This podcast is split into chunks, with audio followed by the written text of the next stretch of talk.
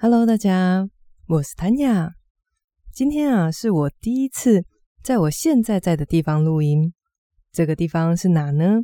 不是国外的某一个饭店，而是我的外婆家。在停更以前，我不是有跟大家说我家要重新装潢吗？前两天呢、我们终于搬完家了。因为外婆家这里还有一些空间，所以在装潢的期间，我跟老公就暂时住在这里。我觉得啊，搬家不只会带给人劳力上的负担，对心理的负担更是不可小觑。至于这个负担有多大呢？那就要看你平时有多会乱买东西了。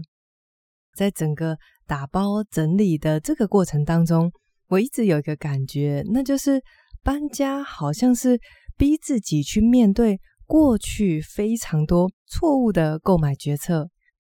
把整个家清空以后，才发现真正用到的东西简直少得不成比例。至于绝大多数的东西都是怎么来的呢？其实绝大多数的东西都是在购买或者是被我们带回来的当下，误以为自己会用，或者是曾经真的有用过，但是后来再也没有派上用场了。在搬家的时候，就不得已要去面对。这些巨大量的派不上用场的东西，然后又会觉得不知道该怎么处理，所以心里面真的会有一定程度的压力。不过，在整个搬家的过程当中，我跟我老公的部分其实已经算是很顺利了。我们叫两台车就把所有的东西都给搬完。不过，有趣的地方就来了，今天搬的虽然是我跟我先生住的家。不过，一样需要大刀阔斧的搬家跟断舍离的人，还有我的母亲。为什么呢？原因是我们家有将近一整个房间的东西都是妈妈的杂物。这些杂物到底是什么东西，可以堆满整整一个房间？它们又是怎么来的？以及为什么妈妈的东西会放到我们家来呢？这些杂物跟我们家的关系可以说是剪不断，理还乱。今天想说，就来跟大家讲一讲这些杂物的故事。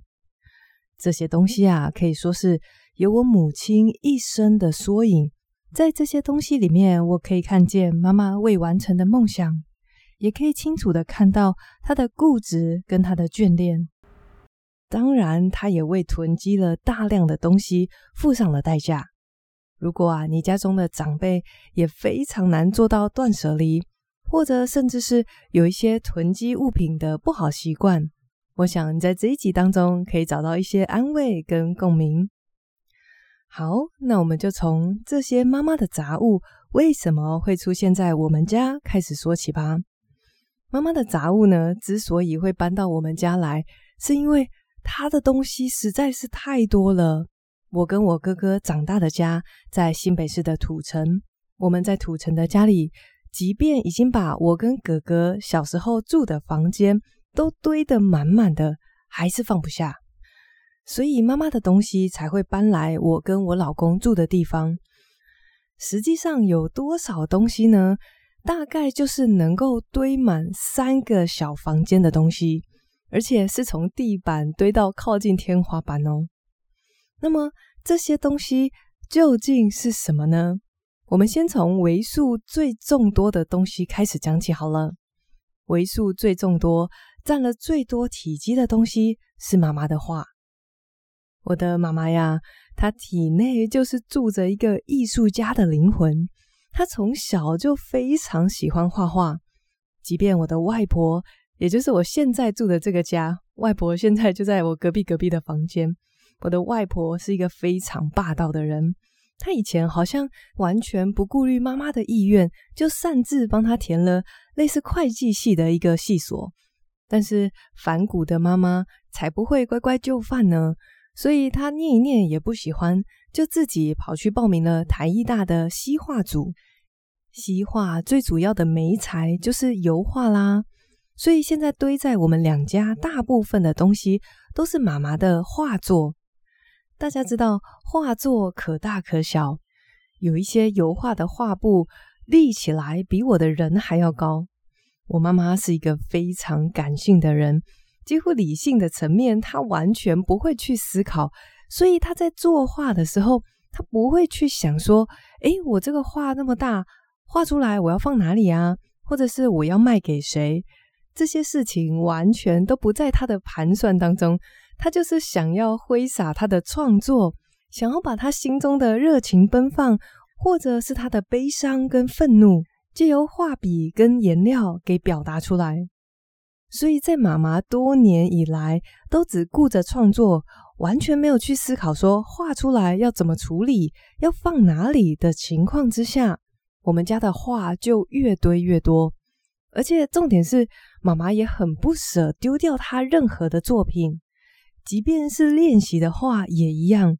有一些在他很年轻的时候练习的作品。到现在都还在我们家，所以各式各样、大大小小、有框的、没有框的画作，正是占最多体积的东西。接下来第二占空间的是什么呢？体内住着艺术家灵魂的妈妈，她并不满足于画画的这个媒材，所以在某一年，他接触到拼布这个玩意的时候，就深深爱上了。拼布的这种手工艺，我想可能有一些人不太清楚拼布到底在干嘛。简单来说，就是布类的艺术品，实用性比较高的作品，可能就像是各式各样的包包。那另外一些装饰性比较强的，就有布娃娃啊，跟一些布类的配件摆饰。妈妈着迷拼布的这种手工艺到一个地步以后，她决定自己开一家拼布教室。所以我的童年有非常多的时光都是在妈妈的拼布店里面度过的。我印象非常深刻，有一只妈妈做的布娃娃，是一只兔子小姐。然后那个兔子呢，它穿着一个蓬蓬的裙子，裙子的一头呢，这个兔兔就穿着外出服。兔兔的手上有一个牌子，上面写着“营业中”这三个字，是妈妈一针一线刺绣上去的。裙子的另外一头，就是把她的这个裙子整个翻往另外一面的时候，就会出现另外一只兔兔穿着睡衣，手上的牌子就变成休息中啦。小时候我最喜欢在开店跟闭店的时候，帮妈妈去翻这个兔子，然后把它挂在门上。现在想起来好怀念哦，我猜舍不得丢东西的妈妈。八成还留着这只兔子，在我家的深处，不知道哪里。妈妈开拼布教室，可能前前后后有长达十几二十年吧，确切的时间我有点忘记了。总之，后来有一年，她决定要回台艺大去完成她未完成的梦想，那就是去读硕士班。当时妈妈决定要去念书的时候，她并没有想要把拼布店收掉。所以他也没有做任何出清的动作，整整一个拼布教室的东西，有满满的布，还有满满的材料包，以及各式各样的裁缝工具，都被原原本本的留了下来。妈妈去念完书，毕业了以后，她生活的重心就已经不在拼布教室上面了，所以从原本租的一楼店面，改租成一个四楼的地方，放原本所有的东西。即便已经没有了店面，妈妈还是没有真正的意识到，她其实已经不想要做这些东西了。她其实已经对教学还有要跟学生 social 这件事情感到一定程度的厌烦。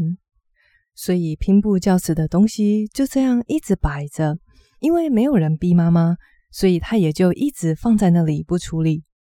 后来有一个人出来逼妈妈处理了，这个人是谁呢？这个人是房东，妈妈租来放东西的这个房东，他要把房子收回来给女儿住了。那巨量的东西怎么办呢？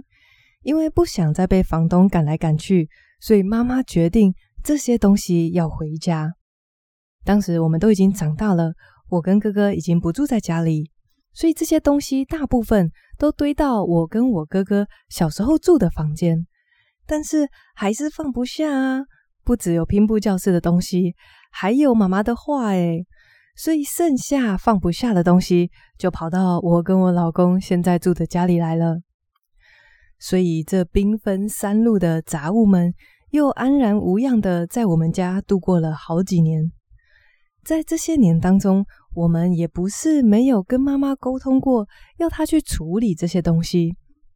但是这些东西实在是太大量了，如果要有效率的一次出清的话，一定是必须非常的低价才能够出得掉。但是妈妈根本就舍不得她的布或者是她的作品被这样子很廉价出清，一种贱卖的感觉。我记得有一年，我又在试图叫他把这些布给出清掉，然后他就很生气，就说：“我爱我的每一块布，你不准动。”所以这些东西一放又是好几年，除非必要，妈妈绝对不会去处理。一直到了今年，非得要他处理的时刻又来了。这个时机点就是我们家要重新装潢，所以他放在我们家这里一整个空间的杂物必须要离开。上个月在搬家以前，我真的是为了他的东西感到焦虑到不行，因为大家要想。我们这边差不多有一个房间的东西，然后土城我跟哥哥的房间又已经堆满了，到底要怎么回去啊？在我最可怕的想象里面，我们家的东西回去以后，土城家里根本就没有办法住人，然后爸爸就会气得崩溃，跟妈妈大吵，所以我很焦虑，我一直在帮妈妈想办法。比方说，妈妈曾经买了很多什么国家地理杂志啊，还是有一些一套一套超多的书，我就跟妈妈好声好气的说：“诶，我们捐到图书馆好不好啊？”然后妈妈的反应是：“这些书我全部都要看。”可是重点是，过去十年内她从来没有翻过这些书。然后在我跟妈妈说把它捐掉好不好之后，他的反应就是。立刻冲过来我们家，把这些书给搬回土城，因为他怕我会把它丢掉，你知道吗？书没办法，他说他要看嘛，那布总可以了吧？他根本就没有在做东西了，所以我又找了一个做布类的公益团体，有在收别人捐的布。我当时找到这个团体的时候，想说，哇，这真的是家里面的布最完美的去处了。我还特地请对方传了一些他们在做公益、在辅导弱势的朋友做布的照片给我，然后我转给妈妈看，就说：“哎，你看，捐到这里，你每一块布都会被好好的利用的。”结果妈妈就用文字讯息回我说：“哦，好，我挑一些。”当时看到这里，我真的是快气死了，因为我知道他说他挑一些，就是他没有要做的意思。我家里面的布。可能有十几大箱吧，只挑一些来送，到底有什么意义呢？当时距离我们家要搬空的时间已经剩不到一个月了，所以我心里面焦虑到不行。然后我又遇到说要送书，妈妈就立刻把它搬回家；说要送布，妈妈又不送。在我又生气又沮丧的情况之下，我就用文字跟妈妈打了一些气话，我就说已经好多好多年了。我不想要再为你这些杂物给烦心了。我很努力试着要帮忙，但是你都不接受。到时候杂物回去堆到客厅，爸爸会不会抓狂？你自己看着办吧。那天打完这些气话，我就去睡午觉了。睡了午觉起来，就看到妈妈回我讯息，她说妈妈非常伤心，不知道如何自处。看到她那一句说不知道如何自处，我心里面想象。他在家里面难过的不知道该怎么办才好，当时我心都快碎了，我立刻就打给妈妈道歉，跟她说我只是很焦虑，我只是不知道怎么办，我不想要让她伤心。后来我们就彼此安慰说没事，一切都会好的。那天晚上我就心里面很烦乱，然后也蛮激动的，所以我就打给住在澳洲的哥哥，跟他说现在的状况。讲到我伤了妈妈的心，觉得很气自己，但是我实在也对那些杂物厌烦到不行的时候，我难过的眼泪都流下来了。哥哥一直都很体贴，也很知道怎么安慰人，所以他就是静静的听我说。后来他才建议我，他说：“妈妈就是一个很感性的人，你不能用理性的思考去试着理解她的行为。”就是像我们旁人都会觉得，妈妈就是不可能会去看这些书啊，这些套书已经买来几十年了，她翻都没有翻过。但是在她的理想里面，这些她就是很喜欢，她就是觉得她有一天会把它翻开来看看。除了不能用理性思考来试着理解妈妈以外，哥哥还提醒我非常非常重要的一个知识点。这个点是我自己明明跟大家分享过的，但是到了现实生活中却真的很难做到。这个知识点呢，是我在讲取代处罚的方法里面有讲过的，那就是让孩子自己去面对不当行为的后果。当然，在这里，无论是孩子还是老人都适用。我们要放手，让他们去承担不当行为的后果。在这里，我妈妈犯的不当行为，那就是始终都不整理、不整理杂物，而且是堆积如山的杂物的自然后果是什么呢？那一定就是跟他共享空间的人会觉得非常困扰，会跟他起冲突，对吗？我因为舍不得，因为不忍心看他们又为了杂物陷入疯狂的争吵，所以我才会一直想方设法要帮妈妈去处理这些东西。换而言之，我这就是不愿意让妈妈自己去承担不当行为的后果。哥哥说：“妈妈已经成年了，你可以放手让她自己去承担。”所以听到哥哥这么说，加上我自己又反省检讨之后。我心里面就宽心许多了。本来在妈妈要搬回去的一大堆杂物里面，我还想说有一些东西我要留下来处理。后来改变想法，我就不管了，妈妈的东西一律就让她自己搬回土城去处理。结果后果很快就临到妈妈身上了。不过，并不是我预想的那样，爸爸会跟她疯狂的吵起来。因为在这事前，妈妈有跟爸爸做很多的心理建设，他就跟他好声好气的说：“哦，妹妹那边要装潢，那会有很多东西回来，那你去图书馆没关系，我自己在家里慢慢整理。”那因为妈妈都一直很好的跟爸爸沟通，所以爸爸没抓狂，而且甚至还帮着妈妈处理丢东西。那淋到妈妈的后果是什么呢？长期不整理的后果。是妈妈看着这一堆东西，然后感觉到深深的沮丧。那天晚上，妈妈就传讯息到我们家的群主说：“搬两次，累惨了。慢慢整理东西与自己的人生，感觉好蠢的一生，什么都想要，什么都不成，徒留一堆杂物。”最后，他也谢谢我们的耐心陪伴。他说：“现在才知道我们的好。”我在最一开头的时候有说，搬家就好像要逼着自己面对过去所做过一箩筐的错误购买决策。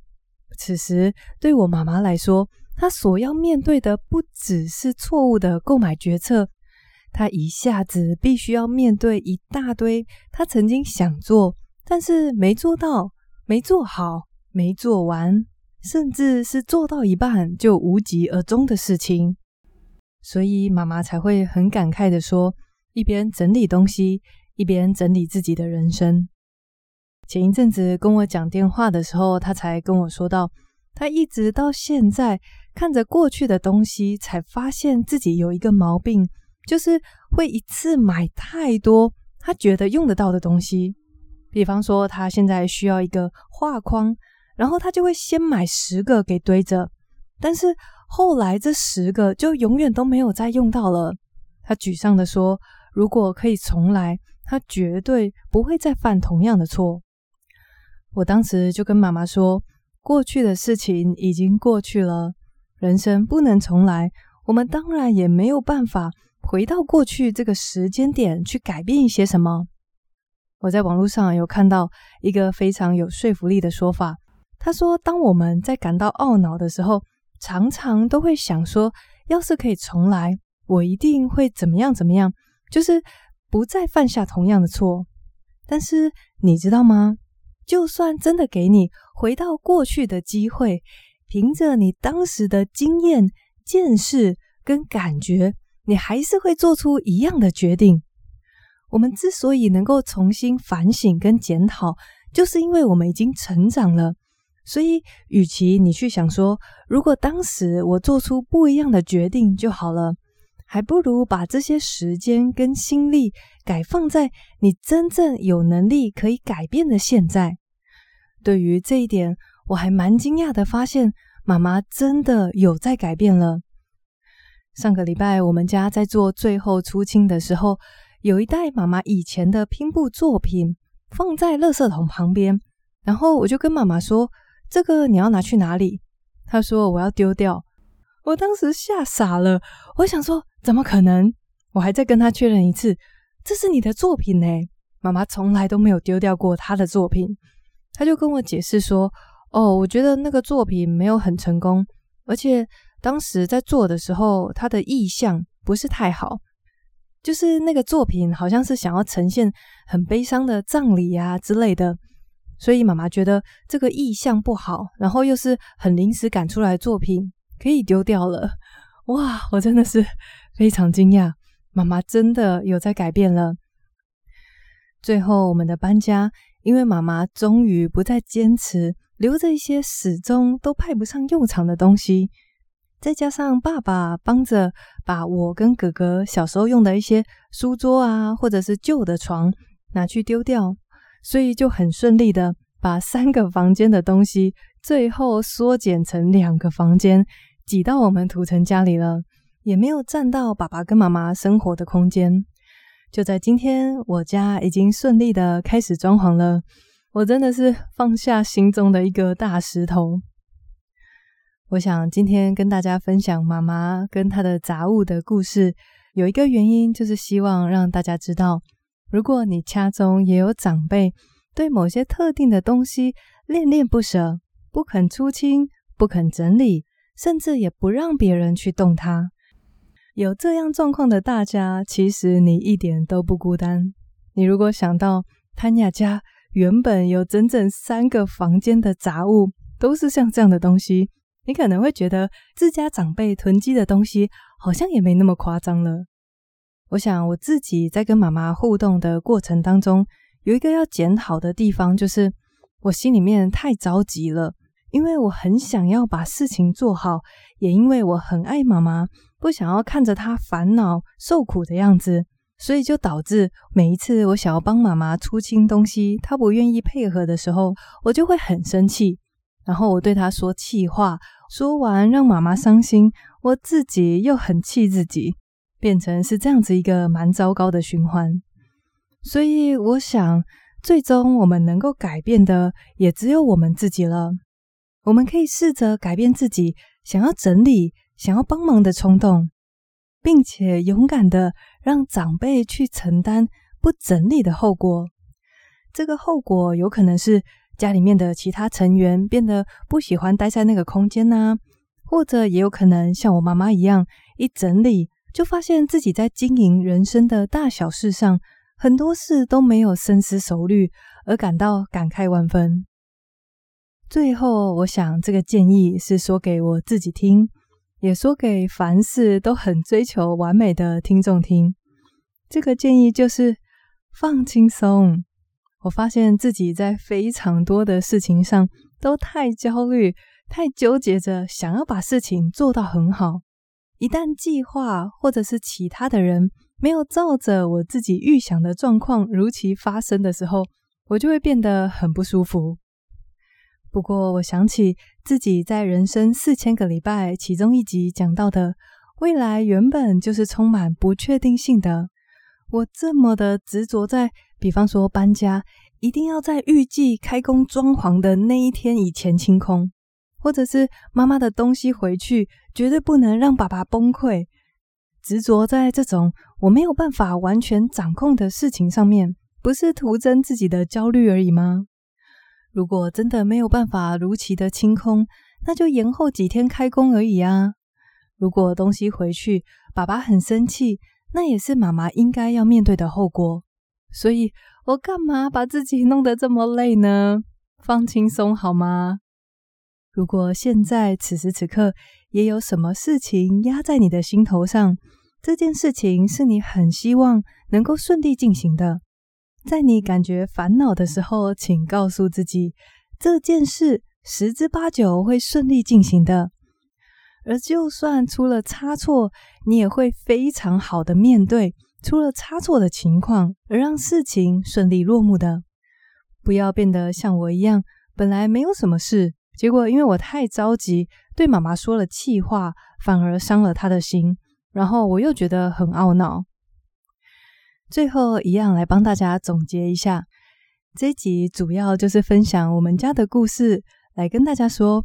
如果你家中也有会囤积某些物品的长辈，记得，与其改变别人，我们最好也最有效的方式其实是改变自己。改变自己，想要帮对方丢东西，想要帮对方整理的冲动，并且勇敢的让对方去承担不整理所带来的潜在后果。当然，前提是这个后果不是太严重的情况之下。我们就不要出手。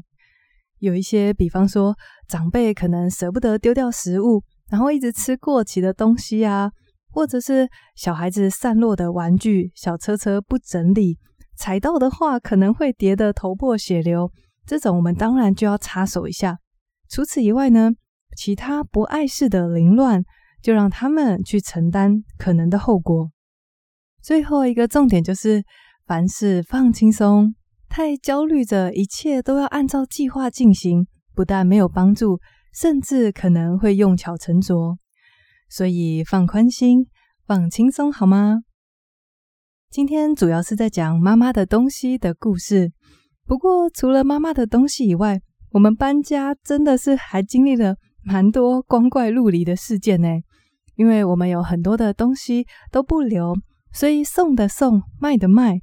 然后就遇到很多奇怪的买家跟索取者，诶，遇到这些形形色色的人，真的是让我觉得很有意思，然后也有一点开了眼界了。所以下一集来分享这些非常有趣的买家，或者是索取免费东西的人。最后的最后，我想要谢谢有好多听众，在我刚刚宣布要休息、要停更的时候，都留讯息来跟我说。好好休息哦，我们一定会等你回来的。当时真的觉得好感动哦。我想听闻有书的听众，也许不是最多的，但一定是最温暖人心的啦。好了，那今天这一集就分享到这边喽。我是 Tanya，我们下个礼拜见，拜拜。